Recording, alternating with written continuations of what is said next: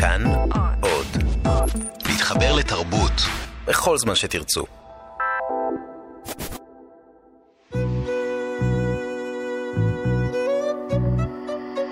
ליסה פרץ משוחחת. שלום לכם, מאזיני התוכנית, כאן באולפן ליסה פרץ, ואני מארחת אנשי ונשות תרבות לשיחה על החיים והיצירה. עורכת התוכנית ענת שרון בלייס, והאורחת שלי היום היא אורחת מיוחדת, השחקנית הדס קלדרון, נכדתו של גדול משוררי היידיש אברהם סוצקבר. סרט תיעודי על סוצקבר בשם דבש שחור, הוקרן בימים אלה בפסטיבל הקולנוע בירושלים. הדס יצרה אותו יחד עם הבמאים אורי ברבש ויקדה. שלום, הדס. שלום, ליסה. אז לפני שאנחנו מתחילות אה, לדבר, אה, מדובר בסרט יפהפה.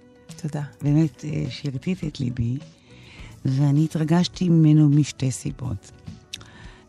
הסיבה הראשונה, כבר כמה סרטים עושים על תרבות יידיש בכלל ועל סוצקבר בפרט. כלומר, זה היה נדמה לי כזה ש...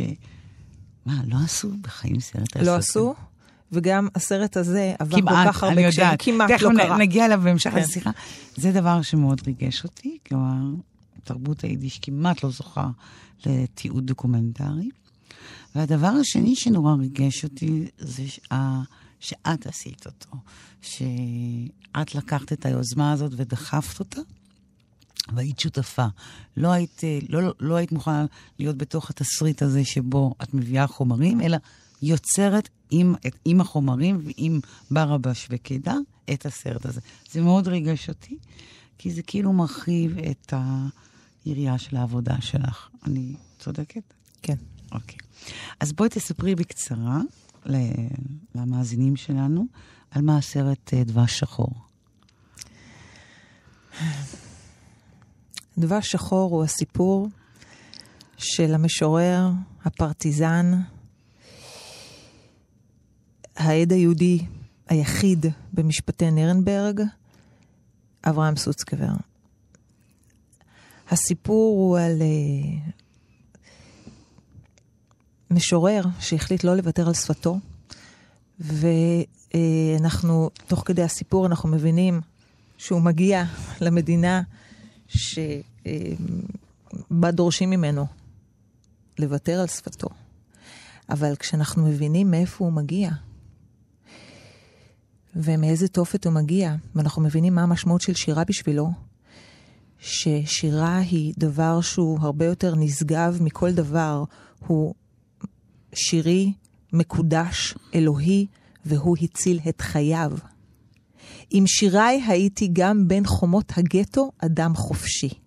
אם אפשר להבין את המשמעות של המשפט הזה שהוא חזר עליו, עם שיריי, עם השירים שלי, אתה יכול לעשות לי הכל, אבל אתה לא יכול להרוס שיר מושלם. ובסרט אנחנו גם אומרים את זה, שאנחנו מגלים שהוא כרת ברית עם מלאך המוות. ומלאך המוות אמר לו, כל עוד אתה תכתוב את השיר המושלם, אתה תנצל. תנצל. הוא בעצם גם אמר את המשפט הבלתי ייאמן, החיים והמוות ביד לשון היידיש. לשון היידיש.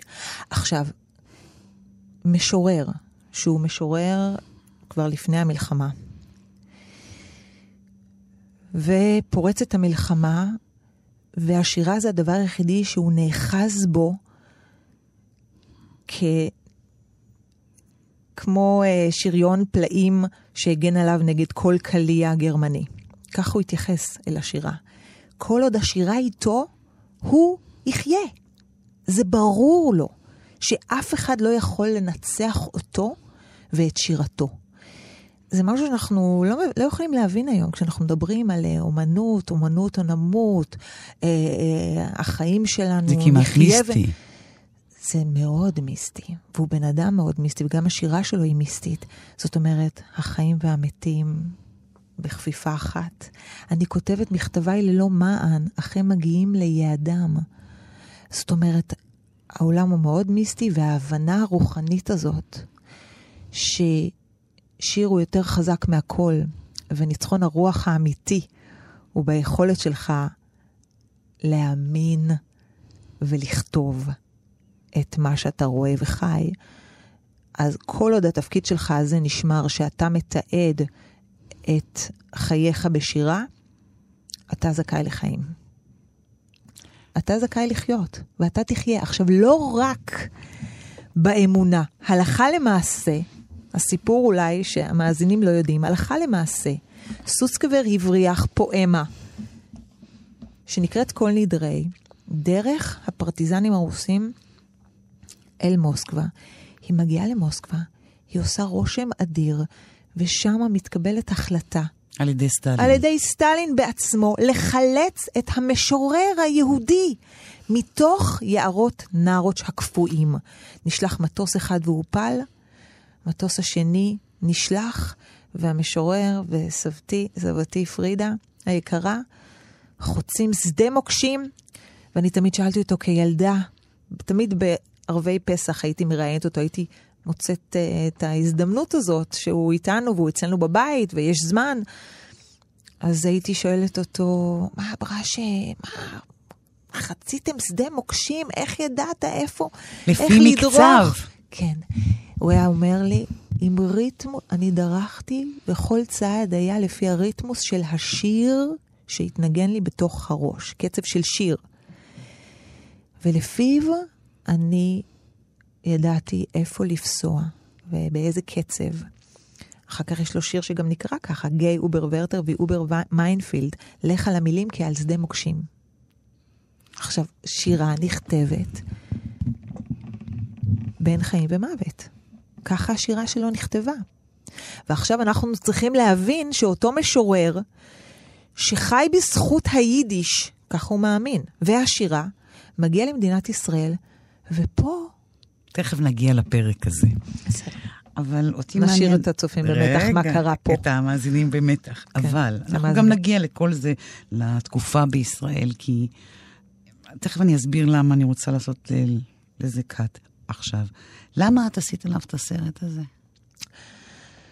כל החיים גדלתי כשהסביבה הקרובה של אה, סבי אומרת לי, את יודעת כמה גדול סבא שלך? וכשמגלים שאני נכדתו של סוצקבר בסביבתו, מדברת על חברה והקהילה הזאת, אה, דוברי היידיש, אה, יודעי השירה, זו קהילה מאוד מסוימת, שמי שמכיר את סוצקבר, מכיר את גדולתו. ומי שמזהה אותי איתו, ישר תופס אותי ואומר לי, סבא וואו. שלך הוא הגדול שבגדולים. מי שמכיר את סוצקבר, הייתי רואה שהעיניים שלו מוארות. אני רוצה שתקריא לנו בבקשה שיר של סוצקי, בבקשה. מי יישאר? מה יישאר? אולי הרוח על הים? ויישאר העיוורון של העיוור שנעלם? ויישאר סימן של ים, חוט דק של קצף מתנוצץ, ויישאר ענן קטן אשר נתפס בראש העץ. מי יישאר? מה יישאר? כי תישאר עוד הברה, אשר תדשי את בריאתה מבראשית ברא. ושושנת כינור אשר לכבוד עצמה תנעים, אולי אותה יבינו שבעה בעשבים. ומכל הכוכבים שמצפון לאדמה, עוד יישאר כוכב אחד אשר נפל לתוך דמעה. ותישאר טיפה של יין כתמיד בתוך כדאי. מי יישאר? אלוהים יישאר. לך זה לא די? יש עוד שיר קטן שאני רוצה לקרוא. והיה באחרית הימים, לא עוד יביא אדם אל פיו הרעב מבשר השור, או לחם, או תאנה, או דבש. יטעם מילה בלבד, או שתיים, וישבע. זה נורא יפה.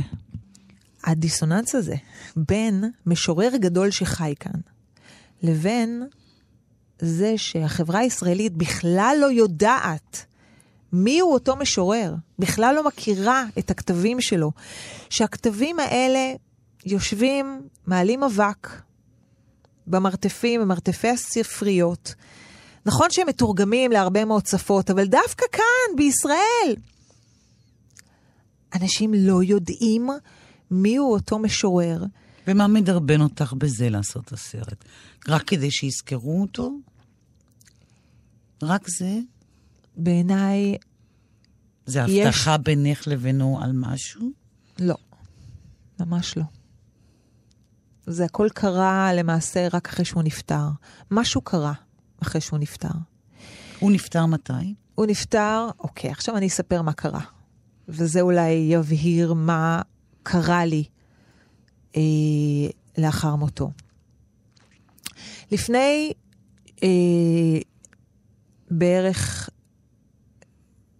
שמונה שנים, לפני מותו, שנה, בערך חצי שנה לפני מותו, אה, קיבלתי הצעה מתיאטרון בית לסין לעשות שיתוף פעולה אה, עם תיאטרון היידלברג. עכשיו, את צריכה להבין, ליסה, אני גדלתי במשפחה שלא נוסעת לגרמניה. אני גדלתי בביתו של אברהם סוצקבר.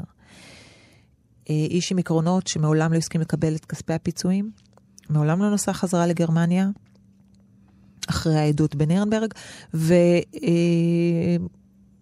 אף פעם לא קנינו מוצרים גרמנים. זה היה ברור, בבית הדבר הזה היה מאוד מאוד חד וברור.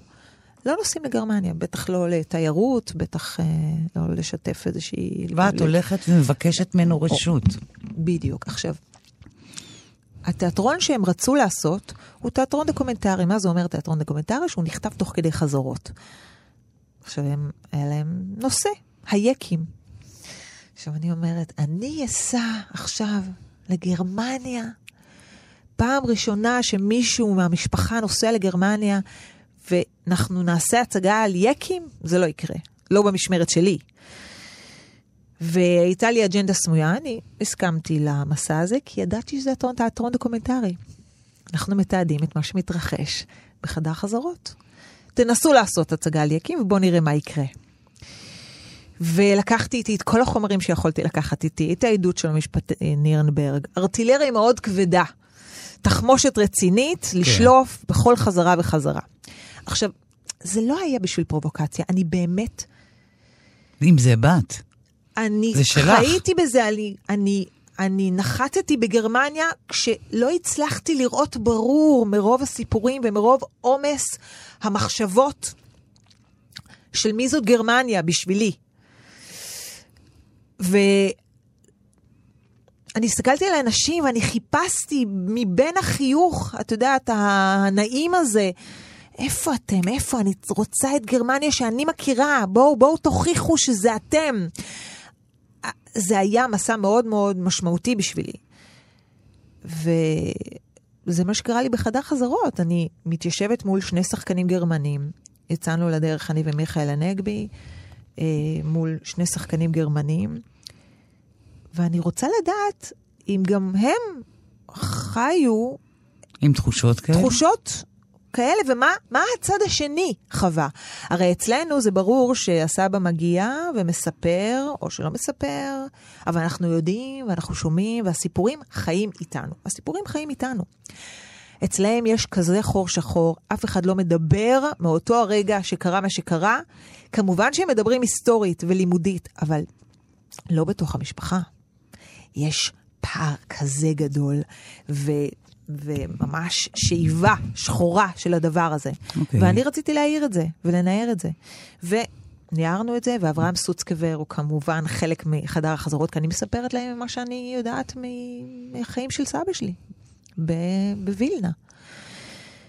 וככה נבנתה ההצגה. חבורה של שחקנים רוצים לעשות הצגה על יקים, ובאה הנכדה האובססיבית ועוצרת את הכל. היית מכנה את. עצמך גם נכדה אובססיבית. יש, יש, יש-. תקופות, יכולים, אה, יכולים אנשים להעיד שהיו תקופות שכן. אבל תכף נגיע לזה. תכף נגיע לזה, תכף נגיע לזה. ומגיעה הנכדה ועוצרת הכל וקוראת להם בגרמנית שישמעו בשפה שלהם שיר של אברהם סוצקבר. ולוקחת את הספר שעליו יש דיוקן של סוצקבר, מחזיקה אותו מול הקהל ואומרת, אתם רואים? זה סבא שלי. הוא היה כאן. ועכשיו אני כאן. כי אני נר זיכרון. ככה נכתבה ההצגה בסופו של דבר. ערב הפרמיירה, ליסה, 20 בינואר 2010, מגיעה אני הודעה. מקבלת טלפון מהארץ, מאימא שלי, ערב הפרמיירה. אנחנו כולנו מוכנים. הספר שאני מחזיקה את הספר של סבא שלי מוכן. וידאו שאני מראה אותו שהוא מאשר לי לבוא. כשביקשתי ממנו רשות, אם אני יכולה לבוא ולספר את הסיפור שלו, והוא אמר לי כן. בדיוק חמישה שבועות קודם לכן. ערב הפרמיירה, הבראשה נפטר. ואני... את מספרת את הקטע הזה בסרט? בסרט אני מספרת. מאוד מאוד יפה. כי זה באמת, תשמעי, אנחנו מדברים על, על דברים מיסטיים, זה כל כך סימבולי, ולסבא שלי כל כך מתאים ליצור כזאת סימבוליקה, כל כך כל כך מתאים, שאני בגרמניה, ואני עושה הצגה, עליו, שאני באה לסגור את. את, הס- לסגור את המעגל, בשביל זה אני שם, או לפתוח. והוא נפטר, ואני באמת, כל הגוף שלי רועד, ואני כל כך מבולבלת, אני פשוט לא יודעת מה לעשות. והלוויה, אני לא אהיה בלוויה, אני אהיה בגרמניה, ו- ותתקיים הלוויה בארץ. הכל בלבל אותי מאוד, ולא הבנתי מה, מה הסימנים, מה הסימנים אומרים, מה קורה פה. עד שאבישי מילשטיין תפס אותי, הדרמטורג של בית לסין, הוא תפס אותי והוא אמר לי, הדס, את לא רואה. זה ההספד הכי טוב שאת יכולה לתת לו. זה מה שהוא היה רוצה, את באת לסגור מעגל. וקיימנו את ההצגה, וכמו שאני מספרת בסרט, זה באמת היה נכון. כל ההצגה, אני החזקתי, הכל היה מאוד מוחזק והתאפקתי, עד לרגע שבו, וזה היה בלתי צפוי מבחינתי, אנחנו משתחווים, מסתיימת ההצגה, ופרנק, השחקן, עוצר את הקהל, והוא אומר להם, אה, גבירותיי ורבותיי, בגרמנית, כן? בגרמנית. גבירותיי ורבותיי, השחקן הגרמני פרנק, אה, אברהם סוצקבר היה ממש חלק אה, בלתי נפרד מההצגה הזאת, וממש כמעט דמות שמשחקת יחד איתנו על הבמה, והיום בבוקר הוא נפטר. והקהל היה... הוא לא הבין מה אנחנו עושים לו. מה? עכשיו הם שמעו עליו, הם ראו אותי נלחמת על כבודו ועל מעמדו. עכשיו אתם אומרים לנו? הם ראו אותי מראה צילום שלו שהוא מאשר לי להגיע. אנחנו, הכנסתי אותם לתוך החוויה, ופתאום אתם אומרים לנו שהוא מת? זה האבסורדיות של החיים. זה היה מצב שבו אני בחיים לא שמעתי שקט כזה, עד לרגע שפתאום כולם התחילו למחוא כפיים ולעמוד, ואז כבר התפרקתי. שקהל גרמני יעמוד עומד כפיים. ומוחא כפיים לאברהם סוצקבר. אבל אני רוצה להבין, זה היה הזמן שהחלטת שאת עושה סרט? אמ, בשבעה. מה. אמרת לעצמך? בשבעה. למה? למה? בשבעה החלטתי שאני עושה סרט. למה? זה התחיל מזה, בואי אני אסביר לך. הגעתי להלוויה, כמובן שהכנפיים קפאו, והגעתי ברגע האחרון. כנפי כמו- המטוס, כן? כנפי המטוס, סליחה, כנפי המטוס, כן, קפאו, וכולם מחכים לי שאני אבוא ואתן את ההספד, וממש כמו סרט דרמה, ואני מגיעה ברגע האחרון. ואני מגיעה לקבר, ואני אומרת לאברשה שאני... אברשה, קראתי לו ככה, הוא לא רצה שיקראו לו סבא, זה תמיד היה אברשה, זה היה ברור, למה? אלה היו חוקים בבית. למה? כי מי שמכיר את אברשה, את אברהם סוצקבר, מבין שזה איש לא פשוט, איש עם עקרונות, איש קשה, זה לא הסבא הרגיל, זה לא סבא שלקח אותי לגני שעשועים, ממש לא, זה לא סבא שהשתעשע איתנו במשחקים ושיחק איתנו קלפים, לא. עם הסבא הזה אנחנו היינו יושבים, מדברים שיחות רציניות. כן, את ו- מספרת בסרט שהכל היה צריך להיות לידו מאוד אסור מדויק. לעשות טעויות, מה פתאום? אתה לא יכול לשאול שאלה עם טעות או עם מילה שגם אין לה את המשמעות המדויקת של מה שאתה רוצה לשאול, בטח שלא לא דברים שקשורים להיסטוריה, לא לספרות, לא לשירה בכלל, אל תיכנס לזה. גם דורי אומר את זה, אבל אל, לא, אל, אל, אל, תיכנס לזה וליידיש בכלל. אז עם היידיש. לא הייתה בעיה, כי אני באמת לא הייתי באזור, כי אצלנו בבית דיברו עברית. אמא שלי רצה להיות צברית, זה כבר, אתה יודע, את הסיפור של הדור השני, ו... ו, ו... אבל תחזרי ללוויה. ולהחלטה שלך. בהלוויה לא הייתה אף נציגות ממלכתית. הייתה הלוויה שמתן חרמוני מתאר אותה בספר שלו. אה, משוררים, חצאי משוררים, אנשי ספרות, אה, ובעיקר אנשים מפעם. אף נציגות ממלכתית לא הייתה, ואז ראיתי את לונדון וקירשנבאום, ולונדון פותח את, ה... את התוכנית ואומר, אני רוצה להגיד לכם שהיום נפטר המשורר הכי גדול אולי שחי כאן, ואף נציגות ממלכתית לא הייתה בלוויה שלו, ואני רוצה עכשיו לקרוא שיר. אחד משיריו, והוא קרא.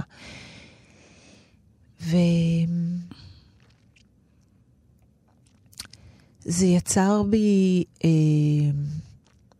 נוצרה בי דחיפות. כעס? גם, וגם, אה, אני לא נכנסת אף פעם לכעסים בלי שאני יודעת איך לפעול. אז ברגע שאני פועלת, אני כבר פורקת אותם, אז אני פשוט פועלת. ככה אני בטבע שלי. אז מיד קבעתי 30 לזכרו, ומיד החלטתי, באותו רגע, שכל הנציגות הממלכתית תופיע לאותו 30 לזכרו בצוותא. לא בבית שלום הלחם או במקום שמזוהה עם היידיש, לא. מרכז התרבות החילוני החברתי, צוותא ישראל, ונתחיל עם נשיא המדינה. וזו הייתה מטרה שלי, אז אני לא, שוב, אני לא מבזבזת אף פעם, כמו שעוד מעט נגיע למה שקרה עם הסרט הזה, מה שהוא עבר. אבל אני אומרת, לעשות 30 וסרט, זה שני דברים מאוד מאוד שונים. כי סרט, יש לו אה, משמעות כמעט נצחית. נכון. וערב הוא דבר שקורה וחולף. נכון. וגם ההתעקשות על, על סמלים אה, ממלכתיים, זה נכון לערב. סרט מרכז בתוכו אה, תרבות שלמה, הוויה שלמה. עכשיו, את לא קולנוענית הצחקנית, יוצרת תיאטרון כמובן, והחלטה לעשות סרט זה לא רק כדי להנציח אותו, לתחושתי, אלא לתת איזשהו ביטוי אה, אחר של סוסקבר. איזה, כי זה לא רק להכיר לאנשים את סוסקבר, אלא להכיר אותו בצורה אחרת. כי כמו שאמרת, לא רציתי את הערב לשלושים לבית שלום הלחם. סרט מביא אותו לכל בית בישראל. הוא הופך אותו למשהו כמעט משותף לכולם. כולם יכולים לפתוח את הטלוויזיה ולראות את הדבר הזה. ובמובן הזה, איך שאני רואה את זה, המהלך לעשות כזה סרט זה לתת אותו לכולם. איזו תחושה שהוא צריך להיות של כולם, לא רק של, של היידיש. האם אני צודקת? לחלוטין. סרט זה מהלך שהוא מסע. הוא התחיל, אם את שואלת אותי, בגיל 16, שהוצאתי את המצלמה הראשונה. וצילמת אותו. כן. הוא התחיל בגיל 16 למעשה. למה עשית את זה? כי ידעתי שיש כאן משהו הרבה יותר גדול, ו... מסבא שלי, כמו שסבא שלי היה אומר, הביוגרפיה שלי יותר גדולה ממני. עכשיו, זה נכון. זה נכון. והדבר הזה הוא... הסיפור שלו הוא סיפור שהוא לא רק השראה לאנשים, הוא... יש בו כוח הרבה יותר גדול מכל סיפור של, שלנו כיוצרים שאני מכירה. יש פה סיפור של גבורה, של יצירה. של דחף חיים. של כוח לרצות, כן, כוח לרצות לחיות. זה, זה, זה, זה שילוב של כל כך הרבה דברים, של גאונות בכתיבה, של תקופה מאוד קשה, שבה אתה אה, אה, בוחר לחיות בדרכך וגם מצליח ושורד ומנצח בניצחון רוח אמיתי, ואתה גם שותף ו- ו- ואתה גיבור תרבות, כי אתה מסכן את חייך בשביל ספרים. זה מילים, עוד חלק בספר, מילים, מילים ספרים. סוצקבר היה אחראי להצלת כמעט כל אה, הכתבים הקדושים, אה, ולא רק היהודי. הקדושים, של העם היהודי מווילנה, מה, מה שהגרמנים ביקשו להשמיד, כאילו הייתה בריגה. ולבזוז, לבזוז, לגזול, לשרוף. זה נקראת בריגדת הנייר. הנייר. קראו להם, אתם בריגדה, אבל בריגדה של נייר. זאת אומרת, אתם מסכנים את חייכם למען ספר, למען מילים, למען רוח. עכשיו, אי אפשר להאמין שאנשים היו צריכים לחצות דרך הגסטאפו כל יום, כשספ... כשספרים, כתבי יד, בתוך, על גופם, מחוברים, אה, אה, אה, אה, עוטפים כל חלק בגוף שלהם, ודרך הגסטאפו הם אומרים, אתה נתפס, אתה נרצח. אבל בשביל מה? לא בשביל פת לחם. לא בשביל לשרוד. בשביל ההישרדות היהודית, בשביל הרוח היהודית, שהם לא ישמידו את העם היהודי כפי שהם רצו, ושהם לא ישלימו את המשימה שלהם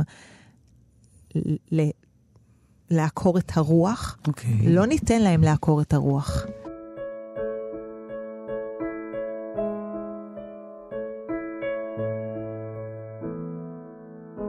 שמרי בתי, כל צעצוע יהיו לך כולם אהובים, ואם עלותם על יצוע פרסי עליהם כוכבים.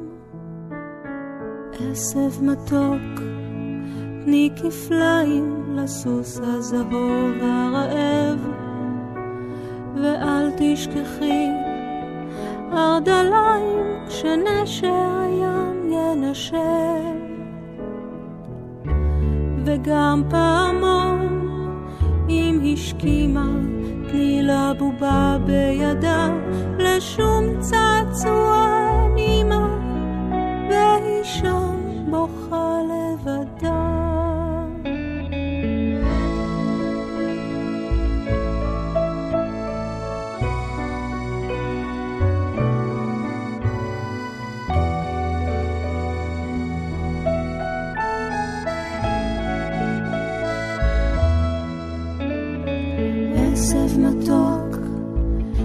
כפליים לסוס הזהוב הרעב,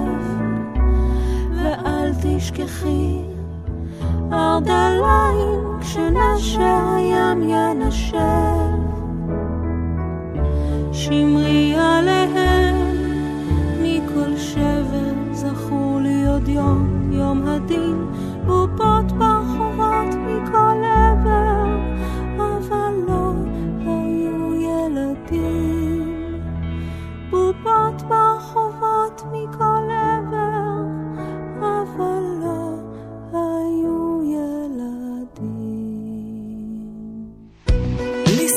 משוחחת. איתי באולפן, השחקנית ויוצרת הסרט והשחור, הדס קלדרון. אמרת נשמור. מקודם שאת אה, נכדה אובססיבית? כן. אני מזהה אובססיה, אבל נדמה לי שהוא חי איתך עכשיו הרבה יותר ממה שהוא חי איתך כשהוא היה בחיים אפילו. זה יכול להיות? קודם כל יכול להיות, כי את יודעת מה סוצקבר אמר, כבר אמרתי, החיים והמתים חיים בכפיפה אחת. מה, את חושבת עליו כל יום? לא, מה פתאום? את מדברת עליו כל היום? לא, כששואלים. ואז זה לא נגמר? בדרך כלל זה לא נגמר, אה, אם שואלים. אה, אחד, כי יש כל כך הרבה דברים להגיד. ודבר שני, אל תשכחי שזה, המסע של הסרט הוא מסע מאוד מאוד ארוך. תכף נגיע. אני- אבל הוא יוצר בך דחיפות, כי זה לא כמו, גם אורי אומר את זה תמיד, המצב הזה שבו אתה, שואלים אותך מה אתה עושה, זה לגבי אורי. אה, אני הנכדה, אז את יודעת, אני לא מה אני עושה, אלא הוא שואלים אותו מה הוא עושה, אני עושה סרט. על מי? על משורר מאוד גדול. מי? אברהם סוצקבר. עכשיו, התגובה היא בין לבלוע ולהודות שאין לך מושג על מי מדובר, המבוכה הזאת ש, ש, ש, שמתקיימת. אברהם סוצקבר, את היית מתרגזת שאנשים לא ידעו מי הוא? לא, אני ישר פשוט, אה, אני ישר מגדירה. האובססיבית. האובססיבית מגדירה. זה המשורר הכי גדול שחי כאן, אה, ואנחנו לא מכירים אותו. הוא היה האדם הכי חשוב בחיים שלך?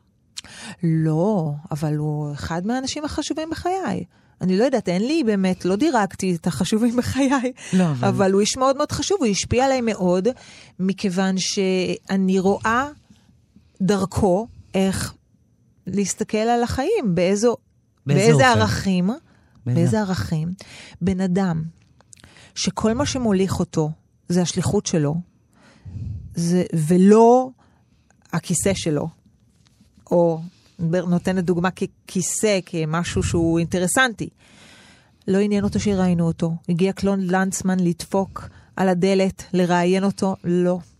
הגיעו לבקש ממנו שירים להלחנה? לא.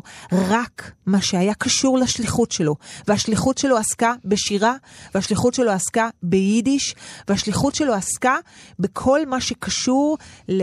אה, ל לתת השראה לאנשים דרך השירה, דרך האומנות, דרך היצירה, ובטח כמובן מתוך כבוד לשורשים, להיסטוריה, לעבר. ואת וזה מרגישה הדבר שהוא- שמנחה אותי. כן? גם אותי בחיים. אם תשאלי אנשים שמכירים אותי מילדות, מה עדיין לא השתנה בהדס, הם יגידו לך שני הדברים האלה. הדס היא עדיין שואתית, והיא אוהבת בעלי חיים, ותיאטרון כמובן, ואומנות, בסדר? אבל זה שלושה דברים שלא השתנו בחיי לעולם. החיבור שלי לנושא הזה של תקופת המלחמה, איך שאני... אה, אה, ה- ה- הסקרנות שלי גם לנושא הזה, הכבוד שיש לי לתקופה הזאת, והדרך, הייתי אומרת, אה, כן, הדרך האובססיבית שלי, אה, לתת לה מקום כמעט בכל דבר שאני עושה. אפילו יודעת- אמרתי לך הצגת ילדים, אז מי הגיבורה? הצגת הילדים שכתבתי מתחילה במה? היא, היא בכלל על כלבייה, נכון? נכון. אבל מי זאת בעלת הכלבייה? ניצולת שואה, ניצולת שואה, שואה. שקראו לה גרטה בראון. אבל ההצגה היא לא עליה כמובן, היא על ילד וכלב. אבל יש שם הגרעין הזה. יש שם הגרעין הזה, הוא יצוץ בכל, כמו שדרך אגב עולם בעלי החיים והחי והערכים שאני, יש משהו, וזה קיבלתי מסוצקבר ללא ספק, וממשפחתי האהובה, יש דרך, יש לה ערך ויש לה ערכים, ואיתם אתה הולך, וכל השאר לא מעניין. לא מעניין. אני רוצה לחזור איתך לאברהם עצמו. זה אדם שהתייתם בגיל צעיר מאוד. מאביו, מאביו. זה אדם שאימו נרצחה בפונר, נכון, כשהוא זיהה נעל שלה, נעל שלה. בקרון נעליים שעבר זה- ברחובות וילנה. נכון. זה אדם שבנו הורעל על ידי הנאצים נכון, בבית חולים. בבית חולים. זה אדם שהמוות היה קרוב אליו. כל כמעט אה, אה, דקה משנות החיים המוקדמות שלו. וכשאת חוברת את כל הדבר הזה ביחד, את אומרת, איך אדם כזה נותר עם שמחת חיים? לי היה אה, סבא, ניצול אה, שואה, שאני חושבת שתאוותו לחיים הייתה מורכבת. ואתה אומר, איך, אה, איך, אתה, איך אתה חוזר לחיים עם תאווה בכלל? כי לכתוב שירה, להתעסק ברוח, זה... אני מאמינה שיש שם תאווה גדולה, איזו תשוקת חיים. כדי לשרוד את המלחמה, את החיים אחרי המלחמה. איך אתה מקים, נגיד, הוא הקים משפחה, יש לו שתי בנות, אמך ודודתך. הוא חי בתל אביב, היה לו סביבת אה, חיים, הוא הקים, הוא הקים כתב עת אה, אידי. איך, איך, איך הוא חוזר לחיים? יש משהו שהוא יותר גדול מהמוות. כשהוא הבריח את הפואמה, הוא הצמיד לה פתק קטן שנמצא בספרייה הלאומית. הפואמה הזאת שהוא הוא, הבריח אותה אה, אל הפרטיזנים הרוסים, והם העבירו אותה לסטלין. בפואמה כתוב, קורא יקר, אתה בתור אדם נורמלי אשר לגביך השם גטו וילנה הוא רק דבר שבדמיון, לא תתפוס ודאי את מה שאני כותב כדבר שהתרחש, אך דע לך שהכל אמת. אמת שייתכן והיא גדולה מדי להפוך לספרות. אך אם כך קרה, הספרות חזקה מן המוות. ואם את שואלת, מה מחזיק בן אדם בחיים? זה משהו הרבה יותר ואביו גדול. והילד שלו, והוא עצמו. זה משהו הרבה יותר גדול ממוות או מחיים. זה משהו מקודש, וזה הרוח. והרוח היא השירה. היא מקודש, היא דבר מקודש, ניסי, אלוהי, ובשבילה חיים. בשביל הרוח הזאת שהצילה את חייו, בשבילה הוא חי, ולכן הוא הקדיש את כל חייו. זה לא היה אדם מדוכא בשום צורה? אה, מדוכדך. יש שיר שמתחיל כך: הכה בשיש השחור, עד אשר יבקיע חיוך. אתה מכה, לא בשיש, אלא שיש שהוא שחור, עד אשר יבקיע חיוך.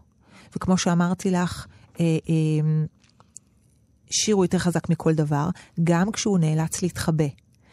בתוך ארון מתים, כשהייתה אקציה אה, בגטו, אז הוא כתב, כך זה סדרו של עולם. היום פה, מחר שם. בארון מתים כבבגד של עץ, שירי עוד נשם.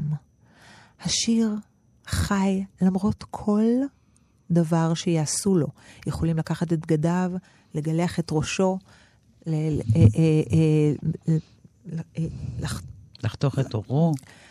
יכולים לעשות לו הכל ולתבוע את, מס, את המספר עליו. כן, אבל הוא עצמו כמשורר, לא ראית, נגיד, צדדים אחרים מה, מהאישיות הזאת? ה... בואי, הוא היה בן אדם מאוד מאוד קשה, איש מאוד מאוד קשה. אבל ו... מעבר לקשה, איזה צער גדול.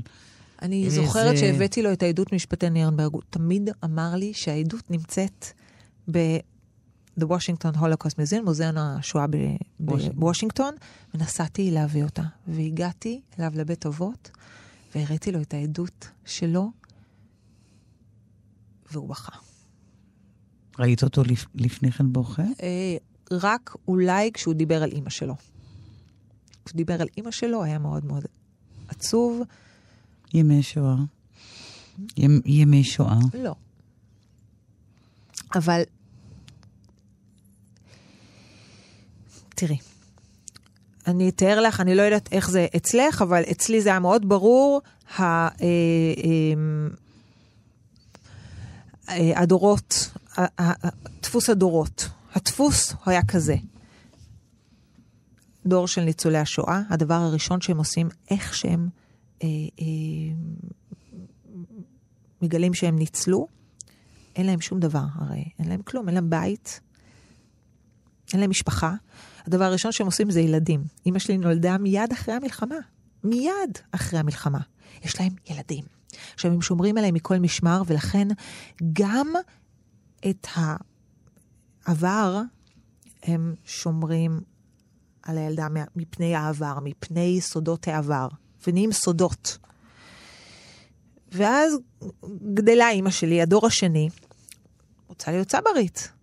רוצה להתנתק מכל הסיפורים, היא ינקה אותם, היא אומרת, תמיד ינקתי אותם משד אימי, למה אני, אני לא צריכה גם לחקור ולא צריכה לשמוע, וגם היא לא רצתה שיספרו לה, וגם הם כמובן רצו לשמור על הדבר הזה שנולד להם, לשמור עליו מכל משמר, שלא ייפגע ושום דבר לא יפגע בו, ובטח לא הסיפורים האלה. וגדל דור הצברים שרוצה להיות צבר, הוא לא רוצה לשמוע יידיש, לא רוצה שידברו אליו יידיש, והוא מדבר עברית. אז היא דיברה עברית, והם דיברו אליה יידיש, והכל מתחיל להסתבך, נכון? ואז נולד הדור השלישי, שזה אני. עכשיו, אני, יש לי מדינה, נכון? נולדתי, יש לי סבא, יש לי משפחה די שלמה. סבא, סבתא, אימא, אבא, אנחנו. הכל בסדר. נולדנו, ואנחנו עומדים ביום השואה, ומספרים לנו שקרו דברים נוראים לסבא וסבתא, ואני ילדה סקרנית. אז אמרו לי, טוב, אז תשאלי את סבא וסבתא. עכשיו, מגיע הרגע שבו אותם סיפורים, גם הסיפורים האלה, רוצים לחיות. לא רוצים ללכת לקבר. ברור. גם הסיפורים והסודות רוצים לקבל חיים. ופה הסימביוזה הזאת בין ביני ובין סבא וסבתא. אני רציתי לשמוע, והם רצו לספר. וזה היה מפגש שהתאים לשני הצדדים, והם סיפרו לי. זאת אומרת שאני מרצון, גם מרצון, הפכתי באמת להיות לנר הזיכרון של הסיפורים האלה. עכשיו, ליסה, אני אומרת לך ולי ולדור שלנו, אנחנו בכלל לא מבינים. אנחנו נמצאים במעגל זיכרון קריטי. הוא עומד להשתנות מאוד, כי אנחנו לא, לא נזכור שום דבר. כי לא שאלנו וכי לא התעניינו. לא תיעדנו. לא תיעדנו, לא התעניינו, כי הם היו כאן. תמיד אפשר לשאול אותם, אבל הם לא כאן. ו- ואנחנו נצטרך לספר, ואנחנו נספר חלקים שאנחנו נשלוף אי שם ממעמקי הזיכרון ואנחנו לא נזכור, אני כבר אומרת לנו, אנחנו לא נזכור, וכל מעגל הזיכרון, ואני עכשיו נביאת זעם, ואני בכוונה נביאת זעם, לא נזכור כלום, ומעגל הזיכרון הזה ישתנה, והוא קריטי, הוא קריטי. כי אנחנו נזכור, אני, זכ, אני זוכרת, כי זה זיכרון רגשי, אני ראיתי את סבא וסבתא שלי בוכים, מתרגשים, אני ראיתי אותם מספרים את הסיפורים, והרגשתי אותם. זה זיכרון רגשי. מעכשיו הסיפורים הם יהיו עוד סיפורים, ליסה. אנחנו בכלל לא יכולים לדמיין את זה, נכון? כי תמיד יש פה ניצולי שואה. נכון. תמיד יש את מי לשאול. אין את מי לשאול. אבל אנחנו לא נעשה יהיה. את העבודה. את אופטימית וזה יפה. אבל אם ש- את שואלת למה גם עשיתי את הסרט, כי כשיש סרט, כשיש סרט, אז אני כבר לא צריכה להיות אובססיבית. תלכו תראו את הסרט. זה הרגיע זה אותך? משחרר אותי זה- זה- מאוד, כן? מאוד. אני? מש- אני בן אדם, את אומרת שאני אובססיבית. באמת? את אומרת שאני עוד בן אדם אובססיבי אחרי שכבר אני אומרת לך שיצאתי יצאתי לחופשי. אני בן אדם משוחרר. אתם רוצים? תראו את הסרט, הגשמנו את הדבר הזה, זה היה מסע סיזיפי, יש להגיד פה שיש פה צוות, אני חייבת את הצוות הזה לציין, זה צוות של לוחמים פרטיזנים אמיתיים, לא ברוח סוצקבר, נכון? ברוח, לחצו- סוצ- אף אחד לא רצה את הסרט, למה? אף אחד לא למה? רצה, למה? יידיש, כבד, כבד, שואה. אנחנו רוצים להיות חדשניים גם. אנחנו לא רוצים לחזור חזרה. יידיש, שואה, אוי ואבוי, גוואלד. זה מה שהיה להם בעיניים. גוואלד. יידיש, שואה, הם אפילו לא מכירים את הסיפור. לא היה, לא היה להם את הדמיון. בשביל להבין את איך אנחנו רוצים לספר את הסיפור הגדול הזה. הם גם לא, הם גם לא טרחו להקשיב עד הסוף. אז איך בסוף איך? עשיתם את זה? איך? קודם כל, היה פה מפיק מאוד אמיץ, שהסכים אה, אה, לצאת קודם כל לצילומים. על מה שנקרא חשבון הבית. צאו לצלם כי אנחנו בזמן קריטי, עוד מעט לא יישארו אותם אנשים שאנחנו צריכים לראיין אותם. במקרה של סוצקבר, לא יישארו אנשים לראיין. ויצאנו לצלם. עכשיו, יש לנו חומרים, אנחנו צריכים לערוך. עריכה זה דבר שעולה כסף. ואף גוף שידור לא רצה לתת לנו כסף. זה אי אפשר לתאר את הסיפור הזה. אף גוף שידור לא היה מוכן להשתתף בתהליך של הסרט הזה. ומה עשינו? הדבר הכי נכון, עכשיו בדיעבד, כן? באותו רגע אני רציתי לדפוק את הראש בקיר, אבל הדבר הכי נכון שהיה בדיעבד לעשות, זה לצאת להדסטארט. הדסטארט עם הגיוס הכי גדול לסרט בהדסטארט, לסרט דוקומנטרי בהדסטארט, 150 אלף שקל. איך את מסבירה את זה שיש כל כך הרבה אנשים שרוצים, כי כמו שאת שומעת אותי עכשיו, אנחנו דיברנו באמת שלנו עם כל האמת. אנשים רוצים כן לראות סרט על תרבות לא, יידית? הם שמעו אותנו והם הבינו שיש פה דבר גדול שחייבים לתת לו מקום. זה לא היה קשור, זה, כמובן שזה קשור לתוכן, אבל אנחנו, אורי, איתי, איתי ברקן המפיק, יאיר, אנחנו צוות של ארבעה פרטיזנים שיצאנו לשטח. מי שלא ראה אותי, את יאיר ואת איתי, מוכרים ספרים של סוצקבר. מוכרים, עומדים עם עמדת ספרים בכל מקום אפשרי וזועקים את זעקתנו ואומרים, חברים, יש פה משורר גדול, אנחנו עושים עליו סרט, תירתמו, תבואו לעזור לנו להחזיר עטרה ליושנה. אנחנו אה, אה, אה, נעשה פה סרט על אח- אחד מהמשוררים הגדולים של העם היהודי. אתם תירתמו כי זה סיפור שחייב להיות מסופר, ולזה כולם נרתמו. אי אפשר להבין את הסיפור הזה של ההדסטארט, שהוא היה הצלחה בלתי רגילה, ושם הרגשנו שככה, עם רוח גבית כזאת מהעם, אנחנו ננצח. ו, וזה לא רק ניצחון, כי בסופו של דבר, סרטים אחרים שכן התקבלו לגופי שידור אחרים, לא הגיעו לפסטיבל ירושלים, אבל הסרט שלנו, הסרט על אברהם סוצקבר, משורר יידיש, יהיה בפסטיבל ירושלים. ממש סיפור סינדרלה, 100 המרתפים המאובקים, 100 המרתפים המאובקים, העצרים החשוכים, הוא יוצא לאור. יש שאלה שלא שאלתי אותך לאורך כל השיחה. את יודעת יידיש? הביסלה? וואו. אני מבינה, אני תלמידה אז מאוד את לא מספיק בינונית. אובססיבית. את רואה? אני תלמידה, דרך אגב, אני תלמידה נצחית, אני תמיד באיזשהו קורס, אבל... אה, זה לא נקלט? לא, זה מה, לא מהמבריקות, בוא נגיד את זה. כלום. לא, תגידי, מה, 20 אחוז, 40 אחוז? תלוי, יחסית למי, אלייך? את יודעת, את 100 אחוז לעומתי נראה לי לגמרי. יחסית לסוצקבר?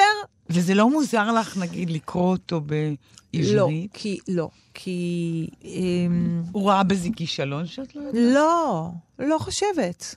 לא, לא, לא. הוא לא רצה ללמד אותך יידיש? הוא לא הוא, ניסה הוא ילמד אותי, הוא ילמד אותי, אה, אה, ליסה, ליסה, את ראית את הסרט, את, הבנת באיזה איזה בן אדם מדובר. לא, הוא מה? כן רצה לשלוח אותי למורה. אני חושבת שהלכתי. מי זאת?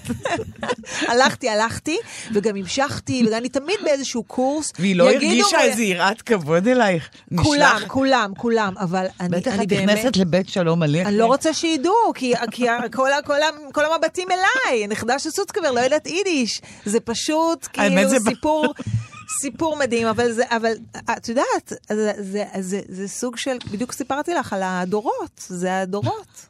זה, זה האבולוציה של הדורות פה בארץ, ויותר מזה, אל תשכחי. שלא דיברנו על מה שקרה לו בארץ, אותו משורר שנמצא... הש- או, אגב, זה בדיוק השאלה הבאה שאני רוצה להפנות אליה. לא יודעת אם הצופים יודעים שהיה פה חוק שאסר השר על יידיש. מגיע ניצול שואה, פרטיזן לוחם, שהציל כמעט את כל אוצרות התרבות הווילנאיים של העם היהודי. והוא מגיע לכאן, והוא שולח פואמה ביידיש לבן גוריון, ובן גוריון כותב לו, זו פואמה נפלאה. אסור לכתוב ולהציג בשפה היידיש, וסוצקבר כותב לו שיר. תמיד שאלו את סוצקבר, מה לא פחדת? הוא אומר, אני, אני לא פחדתי מהגויים, אני אפחד מהיהודים. וסוצקבר כתב לו שיר שנקרא יידיש, והשיר הזה אומר, בפרפרזה שלי, אתה רוצה לעקור את לשוני? לשון אמי שנרצחה בפונר? בוא, תנסה. לפני שתצליח, אני אבלע את לשוני, ומתוך גרוני תישמע כזו שאגה שתרעיד לך את האדמה תחת רגליך. וזאת התשובה של כל מי שאמר לו, למה אתה... אבל תסכימי איתי ש, שבד- שאנשי התרבות היידיש בישראל חיו בגלות. גלות קטנה ונרדפת, מאוד מאוד אה, נלעגת ב- ב- בהרבה מהמקרים. איך סוצקבר חי בתוך הדבר הזה? הייתה לו שליחות, והוא הקים פה את נס הדגל היידישאי פה במדינת ישראל. זאת הייתה השליחות שלו. הוא יכל להישאר ברוסיה, אחרי שסטלין הציל אותו. בארצות הוא יכל הברית. להישאר...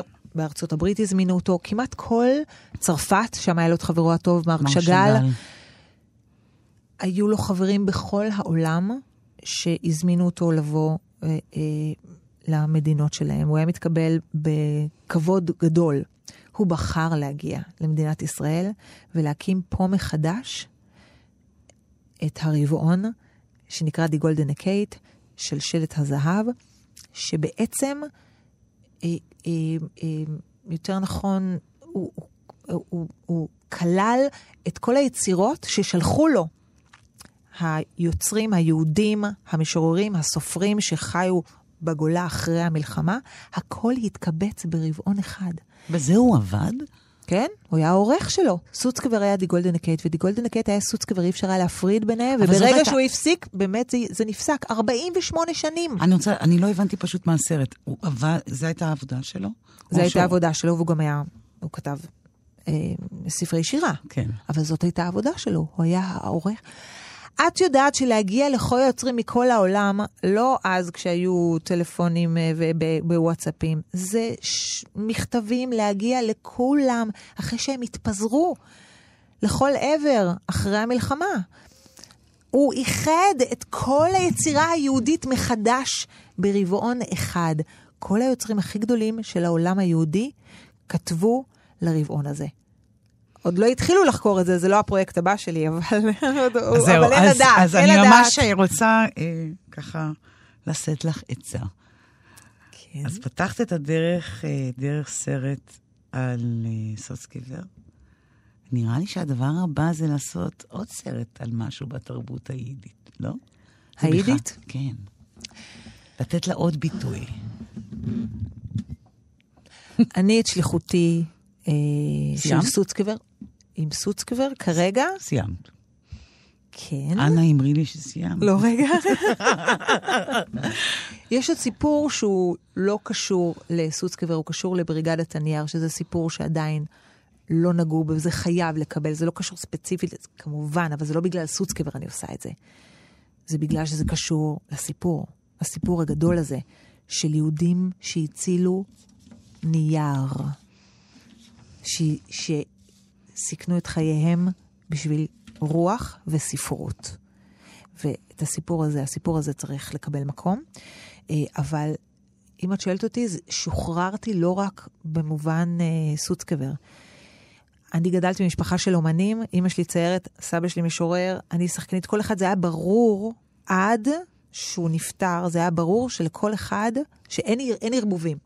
אין ערבובים, אתה לא פולש למקצוע של מישהו אחר. כשהוא נפטר, הכל נפרץ. ואני עכשיו יותר מקדישה את עצמי לכתיבה. אני כותבת מחזות לילדים, אני מביימת אותם, פתאום משהו קרה, והסיפורים שלי, אני רוצה שהם יישמעו, וזה קולו של סוצקר. את שואלת שאני נראית לך יותר קרובה אליו, כי אני מרגישה שהוא מדבר מתוכי. אני רוצה לתת מקום לסיפורים שלי, שאני מרגישה שהם בשליחותי, וממני הם צריכים להגיע אל העולם. נראה לי שכאן אנחנו נסיים עם אמירה מהדהדת שכזאת. בהחלט. תודה רבה, הדס. תודה, ליסה. עד כאן שיחה עם השחקנית הדס קלדרון על סבה, משורר היידי אברהם סוסקבר. הסרט דבש שחור על חייו של סוסקבר יוקרן בפסטיבל הקולנוע בירושלים ביום רביעי, הראשון באוגוסט, ובהקרנות נוספות ברחבי הארץ. כאן באולפן ליסה פרץ, עורכת התוכנית ענת שרון בלייס. אפשר להאזין לתוכנית הזאת ואחרות באפליקציית כאן אודי. תודה ולהתראות.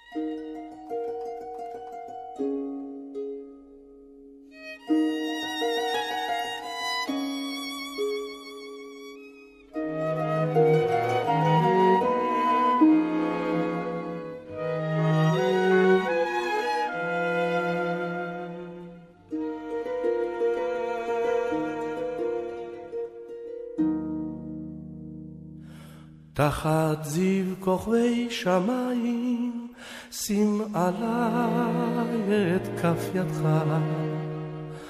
כל מילה שלי דמעה היא, נא קבלנה אל חיקך.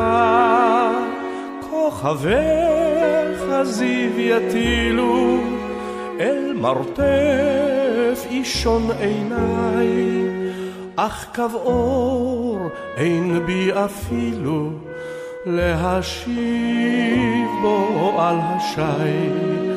אך קו אור אין בי אפילו להשיב בו על השי.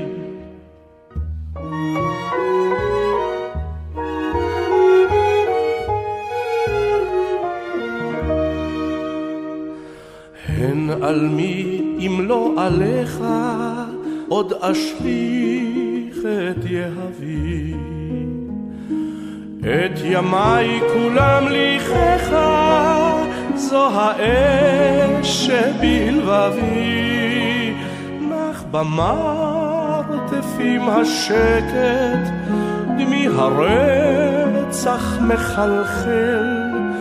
אל גגות נפשי חומקת, מתחקה אייך אל. אל גגות נפשי חומקת, מתחקה אייך אל.